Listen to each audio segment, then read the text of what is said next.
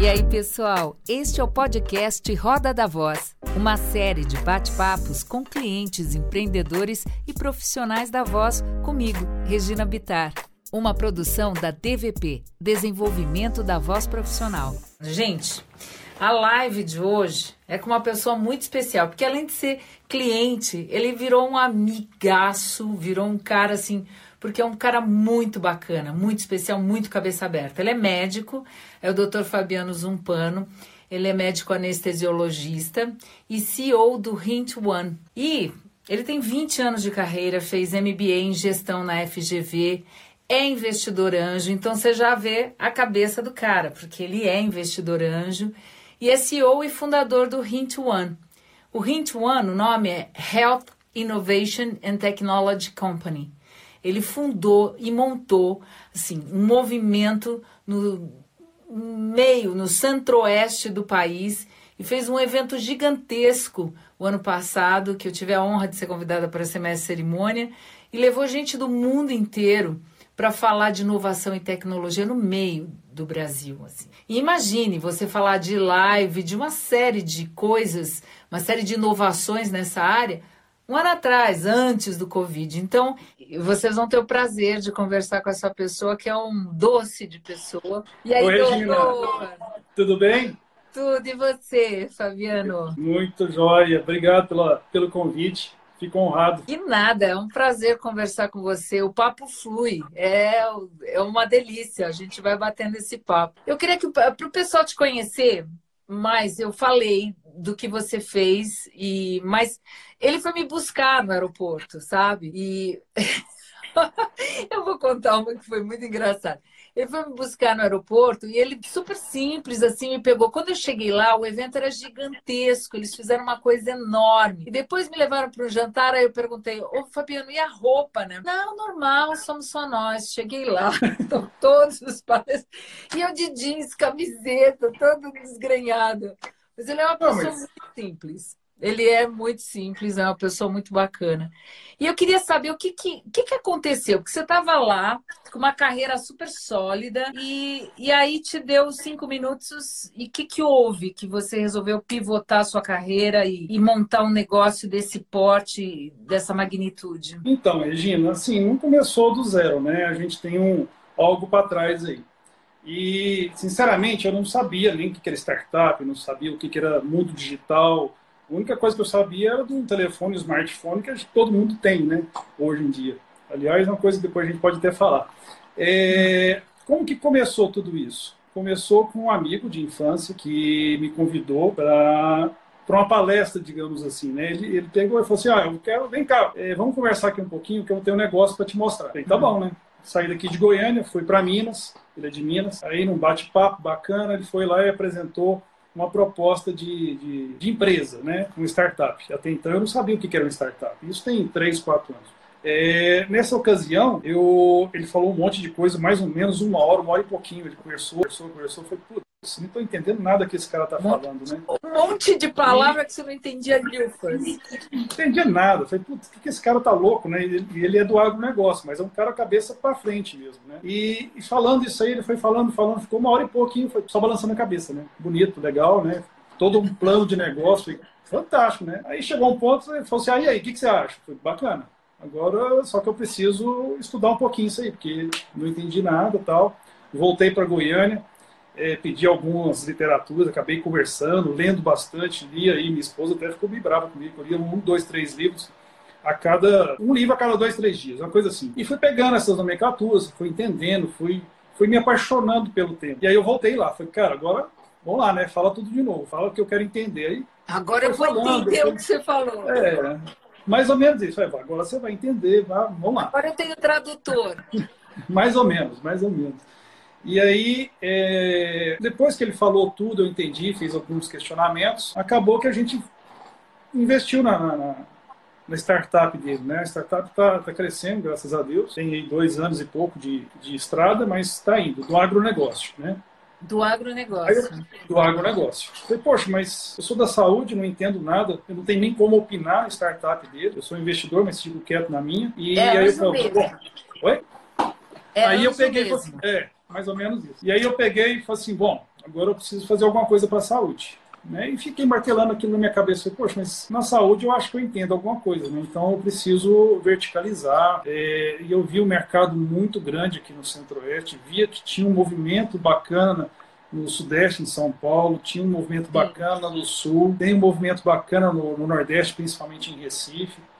Falei, é. poxa, aqui no Centro-Oeste ainda está meio incipiente, as pessoas, os médicos ainda não sabem o que fazem, é, ainda estão na mesmice, ainda estão atrás do seu da sua mesa do consultório. E eu acreditei e falei assim, poxa, eu acho que eu posso fazer algo mais para os pacientes, a não ser aquela anestesia, né? aquele, aquela, aquele atendimento é, unificado. Né? Eu atendo aí 5, 6, 7 pacientes por dia. Eu acreditei que verticalizando e fazendo algo é, digital para a saúde, eu poderia impactar muito mais, atender muito mais pacientes. Ah, mas eu vou atender 30 pacientes. Não, eu consigo educar e falar e propagar os médicos.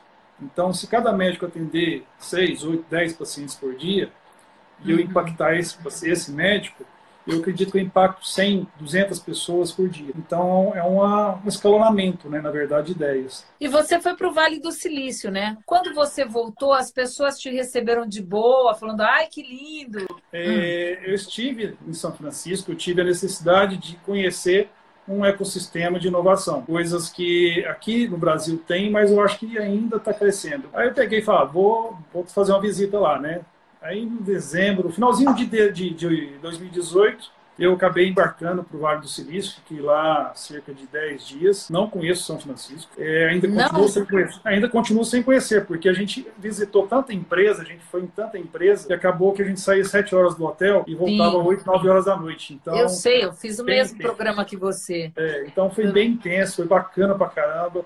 E eu entendi que aquilo ali era o que tinha que ser feito aqui no Brasil, só que na saúde. E qual foi o aprendizado maior que você teve dessa passagem, de ver o que estava lá? O que, que, te deu um estalo grande? O mindset, a forma de pensar, né? o compartilhamento de ideias. E as pessoas lá, elas não se privam. Se ela tem uma ideia, eles querem compartilhar, eles querem conversar, eles querem fazer acontecer. Uhum. Aqui parece que existe um pouco ainda, eu acho que é cultural, e isso vai se quebrando aos poucos. Né? A ideia de que, ah, não, isso aqui é meu, vou guardar na minha gaveta, mas ideia guardada na gaveta não acontece, né? não, não vira nada. E eu acredito que essas ideias elas podem ser transformadas de forma quando todas as pessoas interagem. Então acho que é mais ou menos por aí. E para você foi fácil quando você chegou no Brasil e voltou? Foi fácil fazer o que você fez? Porque gente, eu estou falando de um evento no centro-oeste do Brasil, falando de tecnologia, onde eu acredito que um, ah, existe um conservadorismo maior, porque a, a sua área, a medicina, é que ela tomou uma porrada agora com o Covid, só falando assim, foi um caminhão, é nem um caminhão, foi um jato, um Boeing que passou assim, acertou de, seio, de em cheio a saúde, né? Mas Sim. antes disso acontecer, o pessoal estava sentado em berço esplêndido. Ninguém queria saber de mudança. Estou certa ou estou errada? Olha que bacana. É, para fazer o evento foi quase uma tempestade, na verdade, porque foram seis meses intensos, porque a gente teve a ideia mais ou menos em setembro, outubro de 2018, de fazer o evento, é, e programamos para fazer em maio. Então, assim, como que a gente fazia, como que a gente ia fazer para captar essas pessoas para ir para o evento? Uma coisa que ninguém conhecia, né? Ninguém tinha ideia, principalmente aqui. Então, foi um desafio. E a gente colocou de pé e arrumou muito, muitos parceiros, muitas pessoas que, que compartilharam com as nossas ideias para proliferar e fazer com que essas pessoas fossem no evento. Então, um evento aí que, no primeiro evento, a gente juntar aí 600, 700 pessoas, para mim já foi um sucesso grande demais. E a gente fez um evento de uma forma diferente, né? Uma composição diferente, em que a gente colocou um palco central, onde os palestrantes ficavam circulando. Você fez um papel brilhante lá, né? Você foi a rainha do palco. Ah, vai. Foi muito bom, foi muito bom. Foi um, um astral bem legal mesmo. Eles levaram palestrantes, startups para o Centro-Oeste, fizeram uma curadoria lá dentro, também escolheram casos, né? Alguns cases de startups que ganharam o prêmio, ganharam um investimento, não foi isso? Foi. A gente teve uma competição de startups, Regina, que correu paralelamente ao evento. Então, no final, parece que tinham 70 ou 72 startups que se inscreveram, é, passou por um funil, né, uma, uma, uma seleção, essa seleção a gente escolheu cinco startups apresentadas no palco. E aí, gente, aí é que é legal. Teve um pitch de venda das startups, que isso eu acho interessante falar, porque tem a ver com a nossa área. Deixa eu só falar um pouquinho disso. E, e, e é muito interessante ver, porque eles têm ó, o pitch de venda de startup, assim, eles têm quantos minutos para falar, Fabiano? Você lembra? Cinco minutos. Cinco minutos para vender uma ideia para uma bancada de anjos. E é assim em todo lugar.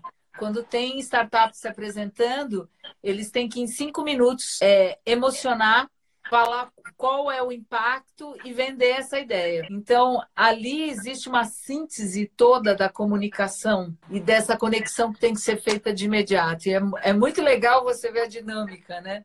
Das Com startups. certeza. É muito interessante. Para mim, é prato cheio, né? Ficar vendo o pitch de venda. Mas aí eles apresentam para a bancada e vai. E agora, Fabiano, me diz assim: você falou que o que mais você aprendeu lá foi é, que é a- o compartilhamento. Eles criam e fazem, eles fazem acontecer rapidamente, né? E aí você chegou aqui, tentou implantar, conseguiu algum apoio e foi. E nesse tempo que você viu, porque a gente vai falar agora já já dessa crise e que você teve que pivotar de novo o teu negócio. Mas nesse tempo que você viu, de quando você foi para lá, fez o Hint One, para hoje, qual é a grande mudança? Quais são as mudanças que você marcaria mais forte na, na sua área, que é de inovação na saúde? Sabe o que, que Na acontece? É, na saúde, como, como- como são as coisas são interessantes. Né? É, o público que a gente chamou para o evento, a maioria não sabia o que, que a gente ia falar, porque não tinha conhecimento. Sim, Né? Então, saindo de lá, eu acredito, pelo menos foi a sensação que eu tive, os feedbacks que eu, que eu construí, foi exatamente que o evento foi, assim, foi muito bom, construtivo, de muita informação, e muitos falaram assim, ah, isso aí é muita coisa para o futuro. E uma das coisas que foi falada, foram faladas lá tratava-se da telemedicina, né? onde existe uma, uma certa... é, o médico ele não quer muito a telemedicina. Por quê? Porque afasta ele do paciente, o paciente não vai no consultório, a falsa sensação de que ele vai perder o cliente. Né? Sim. E de repente vem um Hábito. Covid-19 e você destrói totalmente o consultório do médico e ele tem que realmente fazer algo para atender o cliente. E aí ele entende que a teleconsulta, a telemedicina pode ajudá-lo nessa, nessa tarefa. pode ser um mix das duas coisas, né? Que existe É. uma resistência muito grande. Mas aí você acha que a telemedicina foi o principal avanço que aconteceu? Eu acho que sim, porque sentiram na pele aquilo que a gente estava falando, que não era uma coisa. O que, que você acha que a telemedicina hoje é uma coisa do presente ou do futuro? A total presente. Passado. É passado? Passado. Você sabe por quê? Porque a telemedicina já existe há mais de 20 anos. Só que agora, porque a telemedicina ela é subdividida em várias coisas.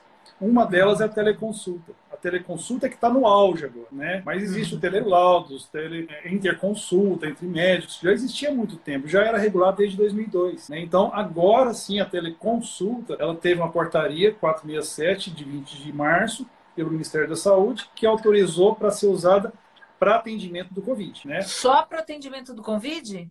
Por enquanto, sim. Só que já existem empresas já fazendo para outros atendimentos há muito tempo. Só que é Lógico. aquela briga entre Sim. CFM e, e- e outros órgãos, né? Eu acredito que depois que o Covid acabar, ou que passar essa pandemia, que o Covid não vai acabar assim, né?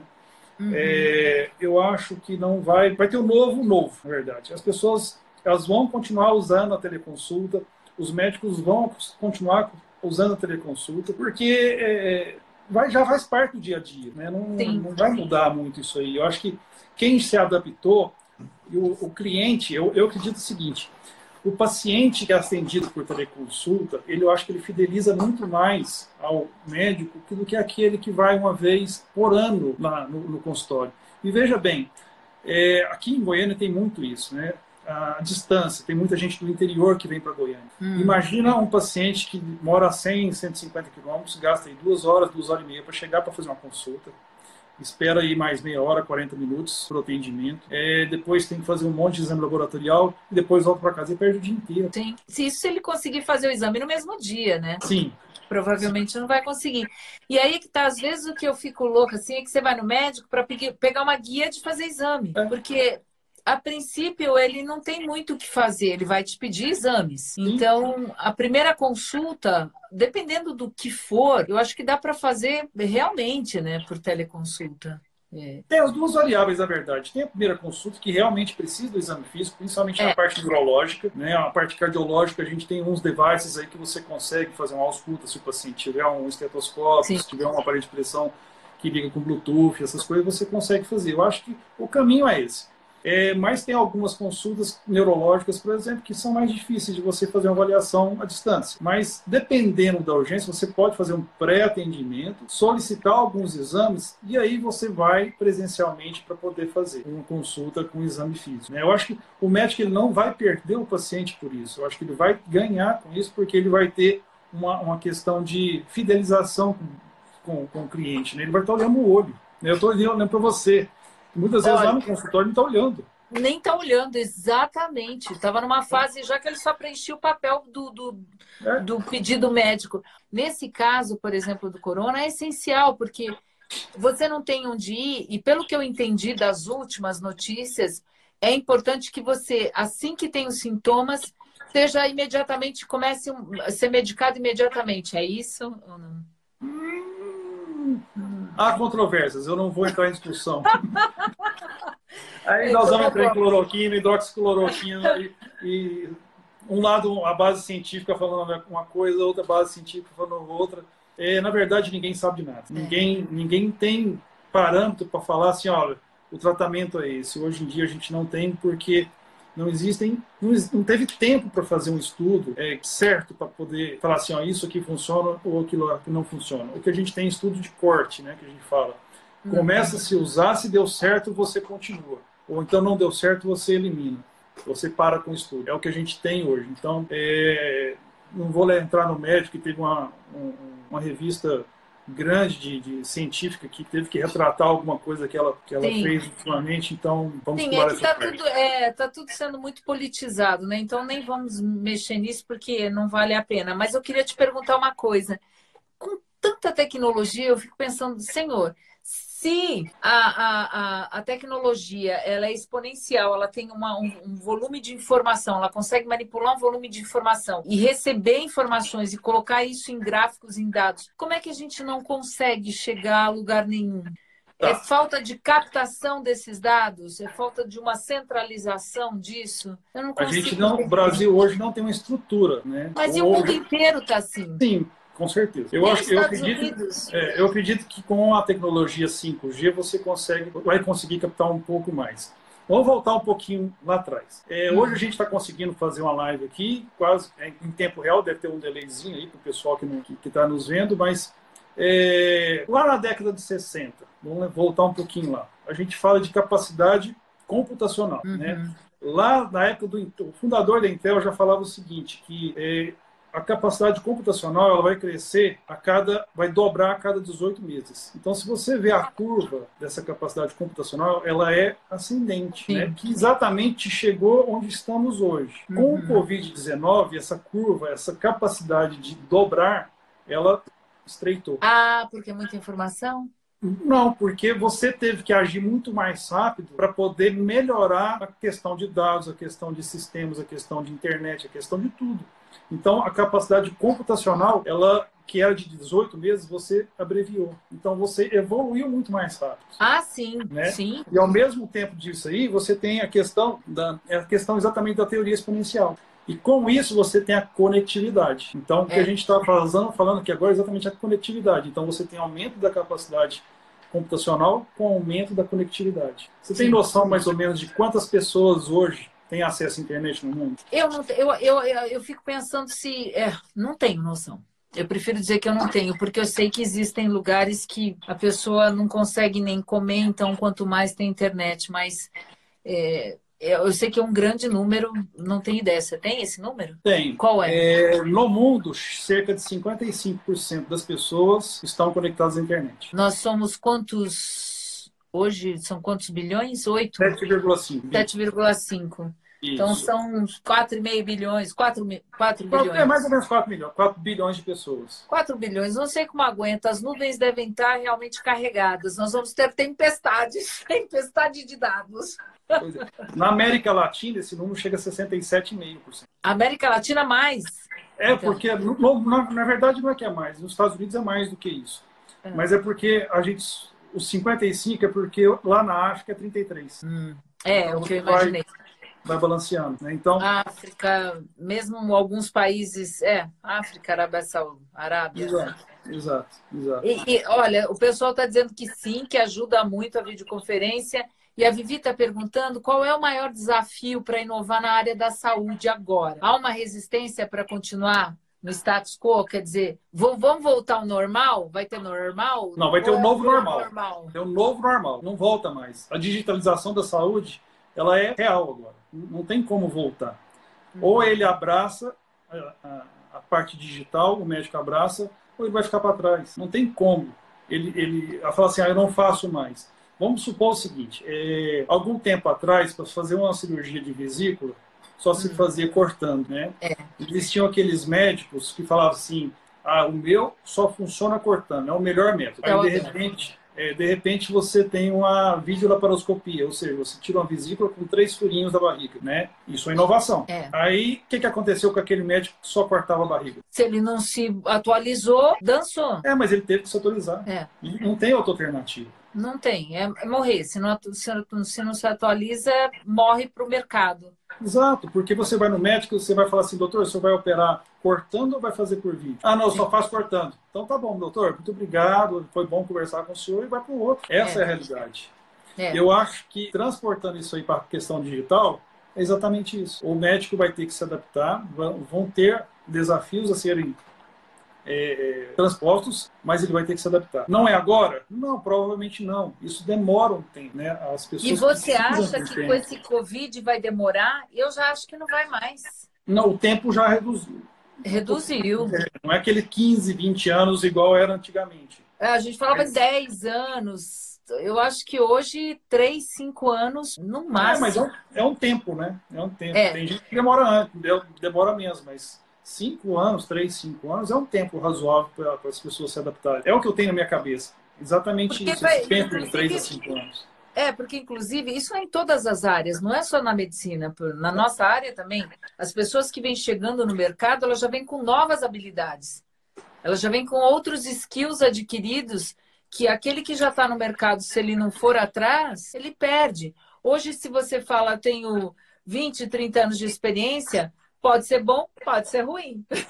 Pode ser bom, pode ser ruim. Se você tem 20, 30 anos de experiência, mas você é um cara atualizado, uh, lindo, você manda pra caramba. Agora, se você tem 20, 30 e parou, você dançou, você morreu, né? Em todas com as certeza, áreas. Com certeza. E aí vem uma coisa bacana, porque o, o paciente está sendo empoderado. É. Então, cada vez mais ele tem informações. E ele vai chegar no, no, no, médico, doutor, meus dados estão todos aqui. Vou te passar aqui minha senha, você vai acessar, e aí você vai ter todas as minhas informações. E aí, o que, que você vai fazer com elas? Então, esse empoderamento do paciente, eu acho que vai ser o grande filão do, do futuro.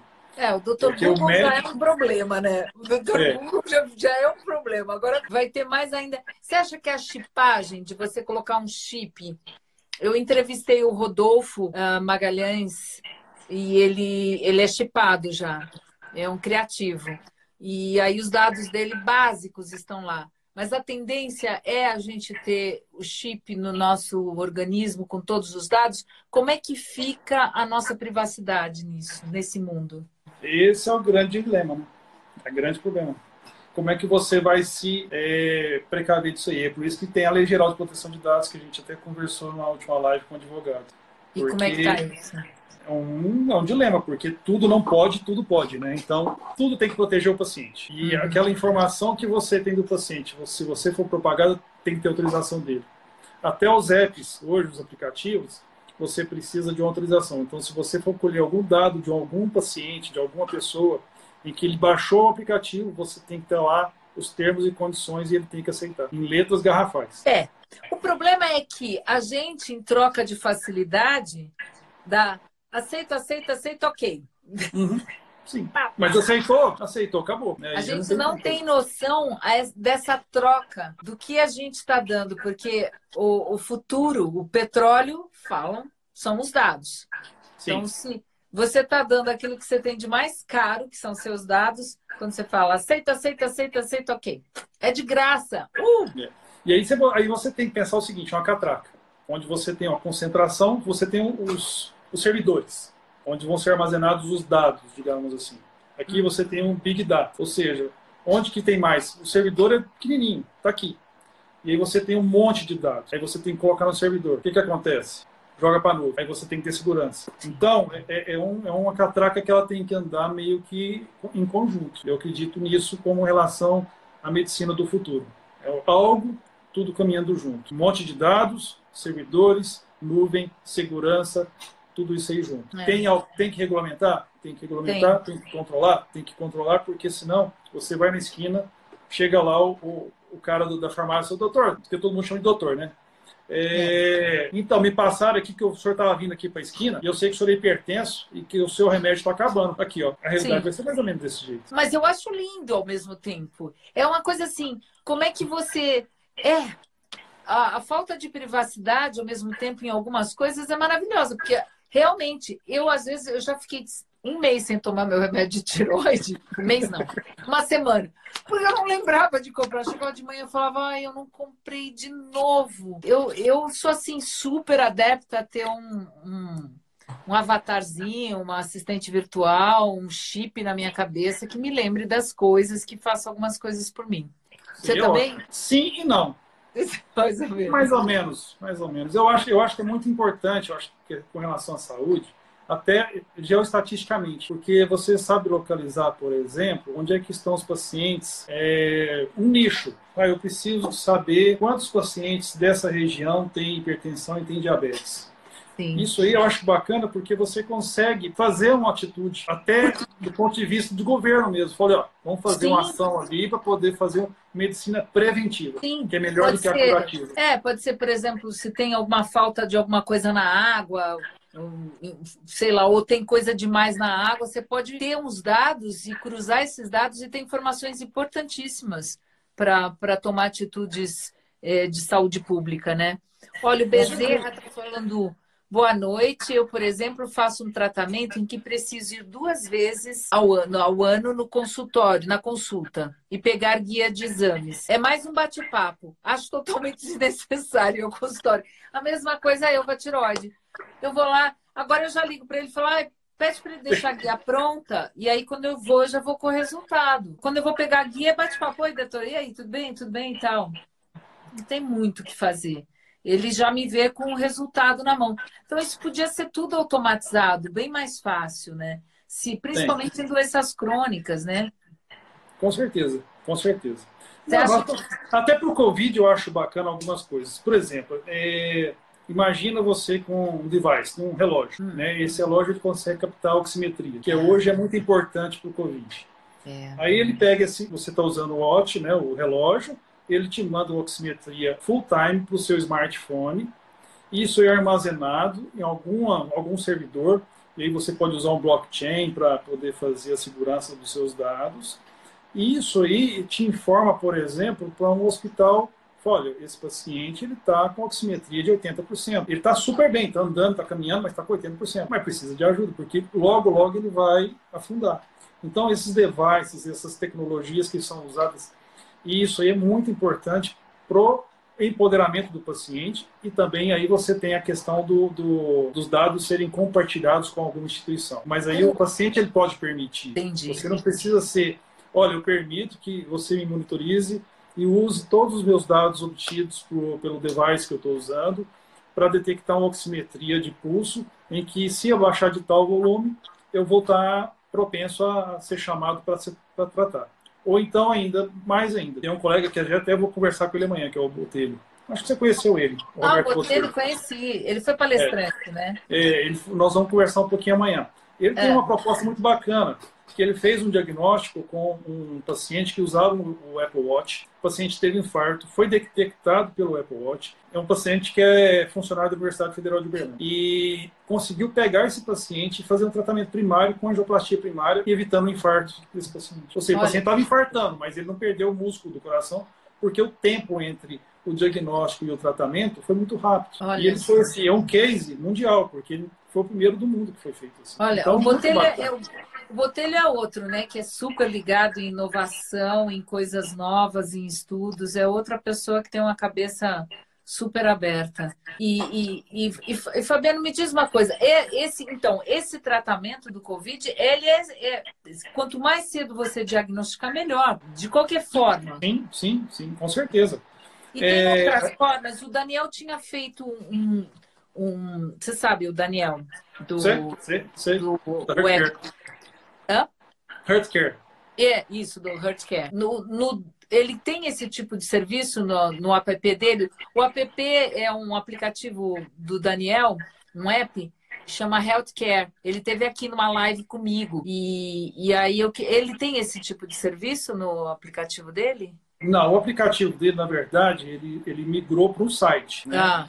Então, do aplicativo, você vai, vai ser levado para um site onde você faz um teste de perguntas e respostas. Uhum. É mais ou menos uns 10, 12 minutos de perguntas e respostas, onde ele faz uma triagem desses pacientes com é, onde ele chega no final e fala assim, ó, você tem uma alta probabilidade de estar com Covid, você tem uma média probabilidade ou baixa probabilidade. É, é. E quando ele tem essa alta probabilidade, então ele, ele fala assim, olha, eu te, te aconselho a você fazer um teste laboratorial. E um desses testes que ele fez lá, parece que até teve um feedback de uma paciente, de uma, de uma usuária do app, e falou para ele, olha, eu fiz o seu teste, fui fazer porque deu alta probabilidade com os sintomas que eu estava, que eu estava sentindo.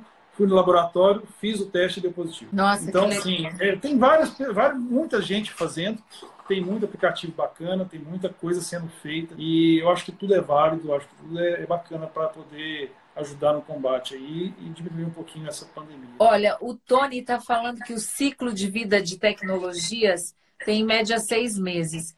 Eu me lembro que em, em 2019, 2018, a gente falava que o ciclo de tecnologia era de dois anos e que ia durar, uh, ia, ia durar menos de um ano, eu não me lembro mais. Eram as previsões. E agora está durando seis meses. Eu acredito que mais um ano vai estar tá durando o quê? O ciclo Metade. de Metade, né? No mínimo, um mês, talvez. Daqui a pouco é diário. Daqui a pouco é. Eu, ai, meu Deus, precisa ou não precisa de um chip? A gente vai é, ter que então. tipo Matrix. É, já nasce e já coloca no menino lá. É, no final do dia pluga e faz um upgrade em todos os, os softwares da cabeça. É, que mais?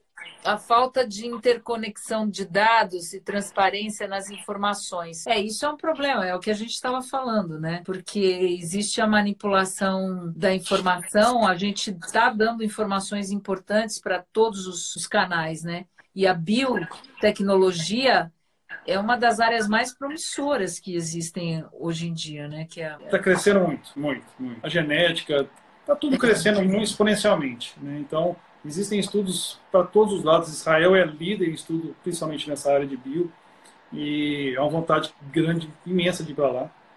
Não posso acho que minha mulher está me assistindo, acho que vai me bater. Ela tá, vai gostar. Vou levar ela. Depois, depois que acabar é, a Depois, eu acho que acho que em março, assim, tipo, final da. Em falar nisso, você vai fazer o Hint One? É, então. Online? É a pergunta lá, que não quer calar. É, eu quero voltar um pouquinho tá. e, e, e, falar o porquê que eu te convidei para ser cerimonialista no 21 na primeira edição. Ah, é, na época a gente estava fazendo o site aqui em casa, conversando, tal, tal. Ah, quem que vai fazer o cerimonialista? Aí tal, tal. O Daniel falou assim, cara, assiste isso aqui. Aí quem estava lá? Eu. O que, que você assistiu? O que, que você assistiu? A sua entrevista com o Jô Soares. Essa entrevista já vai ter séculos. Você sabe o que, eu acho bacana? Qual foi o, o, o que, que a gente pensou? Foi assim, poxa, a gente precisa fazer algo que a gente está falando tanto de digital, está falando tanto de, de tecnologia, a gente precisa humanizar um pouco. Então, quem que é a voz humana da digitalização? Regina Vittar. É verdade. Né? Só eu apareci até hoje, ninguém mais. e aí eu achei bacana demais. Então, o, eu queria até te perguntar, de onde foi, qual foi o seu insight para poder fazer essa a voz do Google, a voz do, do, da Siri. De onde que você tirou isso? Agora vai mudar a entrevista, tá? Ah, é verdade, eu nunca te contei isso, né? Ih, gente, agora virou tricote total aqui. Agora, vamos lá, vamos lá. Eu quero saber por que, tá que você virou a voz do Google, tá virou bom. a voz da Siri. É, tá. De vez em quando eu quero, eu tô solitário, falar, ah, vou conversar com a Siri. Não tem jeito de ligar para você, fala, Mas agora você vai me encontrar na Siri só se o seu celular for antigo, porque eu tô na acessibilidade agora e no CarPlay, né? Não estou ah. mais na Siri Siri mesmo, não. Ela tem uma voz masculina, uma voz feminina. E aí, dependendo do sistema, tá lá. E, e na acessibilidade. Então, e o mais engraçado foi que foi justamente isso que me levou a fazer aquele tipo de locução, porque ninguém sabia o que era a TTS. E na, como foi uma, a primeira, a grande gravação, eu fui para fora gravar, fui para Zurich e tudo mais, não tinha briefing. E uns textos, muito texto, tudo trava-língua, umas coisas nada a ver. Então eu falei, pô, o que, que, que eu vou usar de, de subtítulo, de subtexto, que a gente chama, né? De, de briefing. Que voz que eu vou fazer, que locução que eu vou fazer, para quem que eu estou falando. E aí eu lembrei que eu, eu trabalhei na Laramara, que é uma instituição para cegos, criada por um empresário que eu não me lembro qual era a empresa, ele teve uma filha cega e ele criou o Laramara. E eu já tinha gravado audiolivro no Laramara. Então eu vi um TTS sintético, que era a voz assim do, do, do Darth Vader, né? Do, ah, tá. É igual. Horrível. Eles odeiam essa voz. É, é muito. É desumana mesmo. É uma voz desumana. E aí eu falei, pô, é um, é um troço para eles, né? Fiquei. Então eu fiz uma voz sempre muito doce, muito maternal, muito receptiva. Foi essa a minha intenção. E acabei ficando na acessibilidade. Dá uma drojinha é. pra gente aí. Como é que você. Você já fez algum trote em alguém? Já, mas na época do Google. Eu fui tentar fazer um trote, pedir uma pizza com a voz do Google na época, né? E aí tinha a Bruna, que era aquela uma das primeiras é, coisas que teve na internet, que era o pedido de pizza da molecada, que foi o primeiro que estourou. E eu fui entregar pizza para eles até no Rio, fiz uma brincadeira e tal. Mas aí eu falei, eu vou tentar eu fazer o pedido de pizza com voz de Google, né? Aí liguei para uma pizzaria e comecei. Eu queria pedir uma pizza, meia calabresa, meia mussarela. Meu nome é Bruna, quero pagar em grana. Um negócio assim. Aí o cara desligou o telefone. Então, pô não quis o pedido de pizza. Mas é, só esse tipo de trote, eu não fiz trote, não. E, e aí acabei fazendo essa. mudando de Google e Siri e tudo mais, porque era o único TTS disponível em português, né? E você vê que as outras inteligências que estão por aí, as outras assistentes virtuais, existe um contrato muito sério. É que, como foi o primeiro, mesmo nos Estados Unidos, em todo lugar do mundo, ninguém conseguiu segurar. Porque todo mundo foi atrás, foi aquela loucura. Agora está ficando mais normal você encontrar.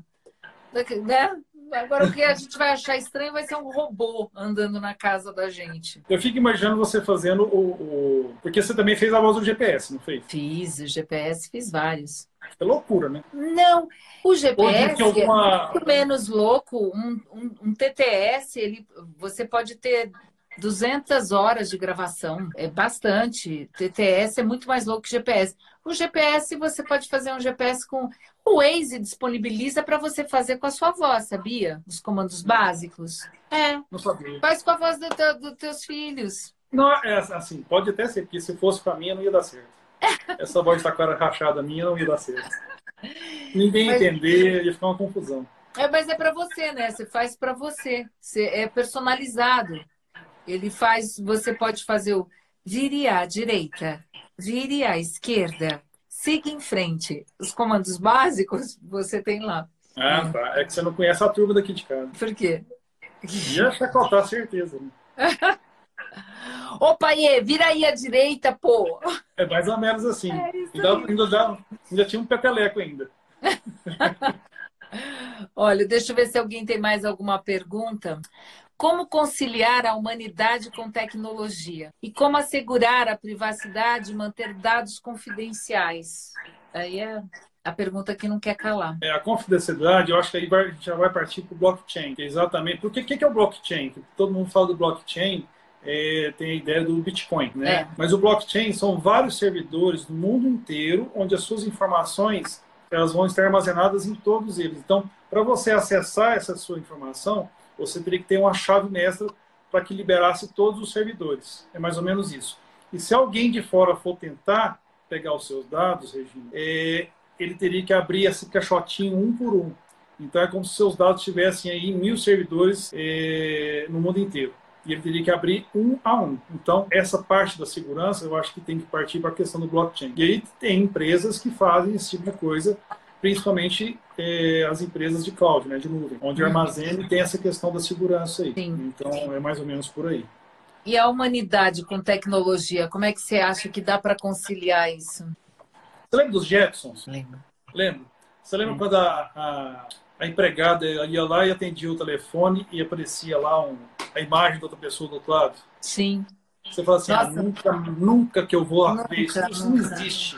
Micro-ondas. É, o que nós estamos fazendo aqui? É a mesma coisa. E a vida então, assim, continua igual. É, acostuma. Então, assim, é, ela é uma coisa que vai ser tão natural que fala assim, ah, eu não vou me adaptar, vai. Minha avó, esse dia de 92 anos, ganhou um smartphone, eu estava fazendo é, é, chamada por, por, por vídeo. Né? Então, tem um lado romântico, mas tem o um lado meio dark side of the moon, não tem não? Porque assim, você estava falando do blockchain, de estar tá cópia em tudo quanto é lugar, e eu estava me lembrando de Matrix, que justamente tinha aquele, aquele o cara que ia atrás dele porque ele tava, ele era um vírus. E o cara, o próprio caçador do, do Matrix virou, ele virou um vírus também. Quer dizer, um cara que não estava espelhando, estava fora do sistema. Então, assim, eu não sei onde pode chegar tudo isso. Eu não sei quanto, quanto a gente vai virar dados e quanto a gente vai virar real. Assim, fico pensando às eu, vezes. É, eu acho que a gente não tem que preocupar com isso, não. Deixa as outras pessoas se preocuparem. Só vive. Porque é. O que, vai adiantar se preocupar? É. Vai sofrer à toa. Vai sofrer à toa. Eu acho que a gente tem que curtir o que tem de bom disso, que tem muita coisa boa. A tecnologia traz acessibilidade, ela tem um poder de inclusão muito grande, ela dá poder à massa. Então tem, tem a manipulação da massa, mas ao mesmo tempo tem surge movimentos genuínos da própria massa trazendo e fazendo a modificação. A gente percebe isso acontecendo, né? E eu acho. Quer ver um exemplo, um exemplo bem bacana? Desculpa te cortar. Imagine. É um exemplo bem bacana. Hoje a gente tem, vou, vou dividir o Brasil por regiões, tá? Uhum. Hoje, maior renda PIB per capita do Brasil é no Distrito Federal, né? Em termos de número, R$ 17.600 por pessoa, tá? Uhum. Lá tem 3,2 médicos para cada 100 mil habitantes. Maranhão, 0,56 médicos para cada 100 mil habitantes. Putz. Então aí você fala assim, tem muito médico? Tem muito médico. Onde que estão distribuídos? Onde tem um PIB maior, um PIB per capita maior. Então você tem uma região imensa no Brasil descoberta, né, por falta de médicos. E onde que a, a, tecnologia pode ajudar? Onde tem a telemedicina. Se você instala, se você tem uma telemedicina, uma teleconsulta nessas regiões, você faz uma integração no Brasil. Você melhora o atendimento. Então Sim. você consegue chegar onde o médico não consegue ir. Sim. Né? E às então... vezes são coisas básicas, não é que é tudo, né? A gente sabe que não é tudo. Inclusive, o doutor Orlando está falando, a clínica é soberana. Dependendo do tipo de patologia e se já realizou, e se, se já realizou uma primeira consulta presencial, mas tudo é relacionado à necessidade do paciente naquele momento. Não tenha dúvida, não Esse tenha mesmo... dúvida. É. Então, é Mas se você tiver um médico, se você tiver um médico lá no Norte e Nordeste, por exemplo, e ele faz uma interconsulta com um médico especialista aqui na região onde tem uma concentração maior de especialistas, você evita, por exemplo, desse paciente sair lá do Norte e Nordeste, principalmente na região Norte, e vir até aqui no Centro-Oeste ou no Sudeste para fazer um tratamento. Um tratamento que pode ser realizado lá, mas não é realizado por falta de especialistas. A gente ainda não está naquele nível de fazer é, intervenção cirúrgica via aquelas micros em que o. Fala robótica. É, mas é, que o médico está à distância. Não, não, porque você precisa de tecnologia 5G. Ah, tá. O máximo que conseguiram, acho que foi 50 quilômetros. Um teste ainda, ainda não está muito. Isso lá nos Estados Unidos, não chegou no Brasil. Então estão fazendo testes ainda, mas isso, isso vai efetivar mesmo quando você tiver a 5G. Fora isso, você não consegue. Com essa tecnologia, e essa sistematização que a gente tem hoje, a gente não consegue fazer. Não consegue. Não. Mas vai chegar logo, né? Porque já estão, está bem avançado. É uma coisa que aí uns três anos, né? Uns três, cinco anos. Será? Acho que mais? 5G já está chegando na Inglaterra, né? Via China. Então acho que é rápido. É rápido. É rápido. É rápido. E a, a, o Café com Livro 78 está perguntando: há inovações na área médica aqui em Goiânia, ele é daí. Então. Tem, tem muita gente fazendo inovação aqui em Goiânia. É, volto a falar, o pessoal ainda está muito isolado. A gente quer. O Hit One tem o objetivo exatamente de aproximar essas pessoas. Mas tem muita coisa bacana sendo feita. Tem um grupo de médicas que elaborou um app exatamente para melhorar a questão da mulher, de, de, de bem-estar da mulher. É, tem um grupo de odontólogos fazendo, fazendo um movimento também com relação à inovação em saúde. Outra coisa que a gente tem que lembrar, Regina, que inovação não é só trazer um app, não é trazer uma tecnologia, não é só isso. Inovar também é você mudar a sua forma de gerir, sua forma de gestão. Então, quando você faz um, você tem uma gestão e de repente você é, muda ela para você melhorar, fazer algo diferente, você está inovando dentro da sua empresa. A inovação tem que partir de dentro. Né? Olha, isso é muito bacana que você está falando, porque você está falando a nível empresarial, mas isso também se aplica ao profissional, seja ele freelancer ou profissional liberal, profissional de dentro de uma empresa, porque ele também tem que fazer essa gestão. E essa gestão, nesse momento, eu acho que eu estava fazendo uma live para chamar para a sua live, que eu falei que o mundo pede essa parada também no, a nível pessoal para você ver aquilo que fica, aquilo que não serve mais e o que você tem que renovar e buscar. Então, em, a nível de carreira, a nível em todos os setores da sua vida, que é uma gestão é. para você continuar. É, a gente está fazendo aquela limpeza de bagagem mesmo para poder continuar adiante. É, né? Se reinventar. É, eu sinto Se reinventar assim. e inovar. Fabiano, nós temos cinco minutos e eu queria que você me falasse sobre o Hint One. Como vai ser esse ano? Tá. É, tem algumas coisas que eu vou falar, outras não. É, então, a gente ia fazer o evento no dia 23 e 24 de outubro, um evento físico. Estava tudo montado praticamente, a gente estava com um site novo, já estava integrado com plataforma, já estava com um monte de coisa, a gente já estava caminhando, já tinha alguns patrocinadores já é, engajados. E aí o, a Covid-19 deu uma enxurrada de, de água fria na gente. E a gente não quer arriscar fazer em outubro, porque a gente entende que Muitas pessoas não querem, não sabem como vai estar em outubro e falam assim: ah, eu vou no evento em outubro, não dá para saber. E aí deixar para a última hora, isso aí é faca no pescoço para nós, porque a gente Sim. não tem essa. É, é, envolve um investimento muito pesado. Né? E levando em consideração isso aí, a gente acabou passando para o digital. Então a gente tem trazido aí várias pessoas para fazer lives, igual a gente está fazendo aqui, pessoas que já transformam a saúde, já estão transformando a saúde, já tem uma bagagem. Então a gente tem aí vários convidados para frente.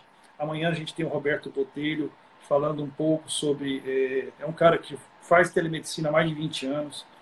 É, na semana que vem eu vou conversar com uma colega dermatologista que inovou o seu modo de, de gestão da empresa dela. Ela tem uma clínica e ela teve que se reinventar porque ela tinha muita aula física, ela dava muitos cursos físicos e ela passou para o digital. Então, essa, essa, essa experiência eu acho que é, é bacana a gente falar ao vivo.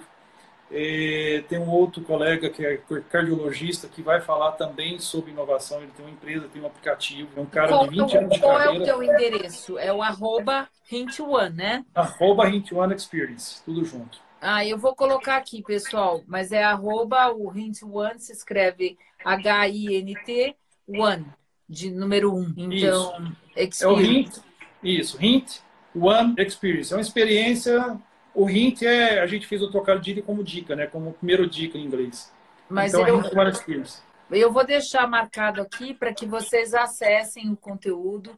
Tem sempre coisa muito legal e para que vocês compartilhem também com pessoas que tenham interesse na área de, de é, inovação na área da saúde Olha, tem um minuto restante. Eu vou te agradecer. Agradecer muito a tua, a tua disponibilidade de vir aqui compartilhar comigo. Grande beijo. Obrigada a vocês. Quarta-feira eu estou no YouTube é, com uma live bem legal, que eu não me lembro agora qual é, mas eu vou colocar aqui. mas eu só tenho trazido gente legal. Então vai para minha live, curte aí curte a página, curte o sininho, segue a Hint One também. Obrigada, Fabiano. Beijão para você, eu te espero aqui em Goiânia. Com certeza, vou estar tá aí. Beijo. Beijão, obrigado. Tchau, Tchau. pessoal. Gostou do conteúdo? Então você pode acompanhar essas entrevistas ao vivo nas minhas redes sociais. Vai lá no Facebook, no YouTube ou no Instagram. Compartilha, dá um like, se inscreve. Tô te esperando.